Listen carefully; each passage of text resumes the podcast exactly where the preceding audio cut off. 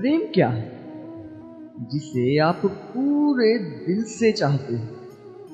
किंतु प्रश्न यह है कि आप चाहते क्या हो?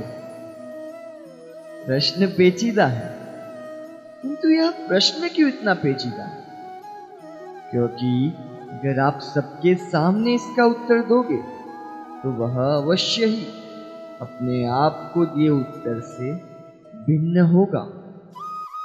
बहुत कम इंसान होते हैं कि जो चाहते हैं वो करते भी हैं और उनको मिलता भी है। भविष्य आपके हाथ में नहीं है, किंतु उत्तर तो सही दीजिए। आप संसार से इतने प्रभावित हो गए हो, इस प्रश्न के उत्तर में आप झूठ ही बोलते हो।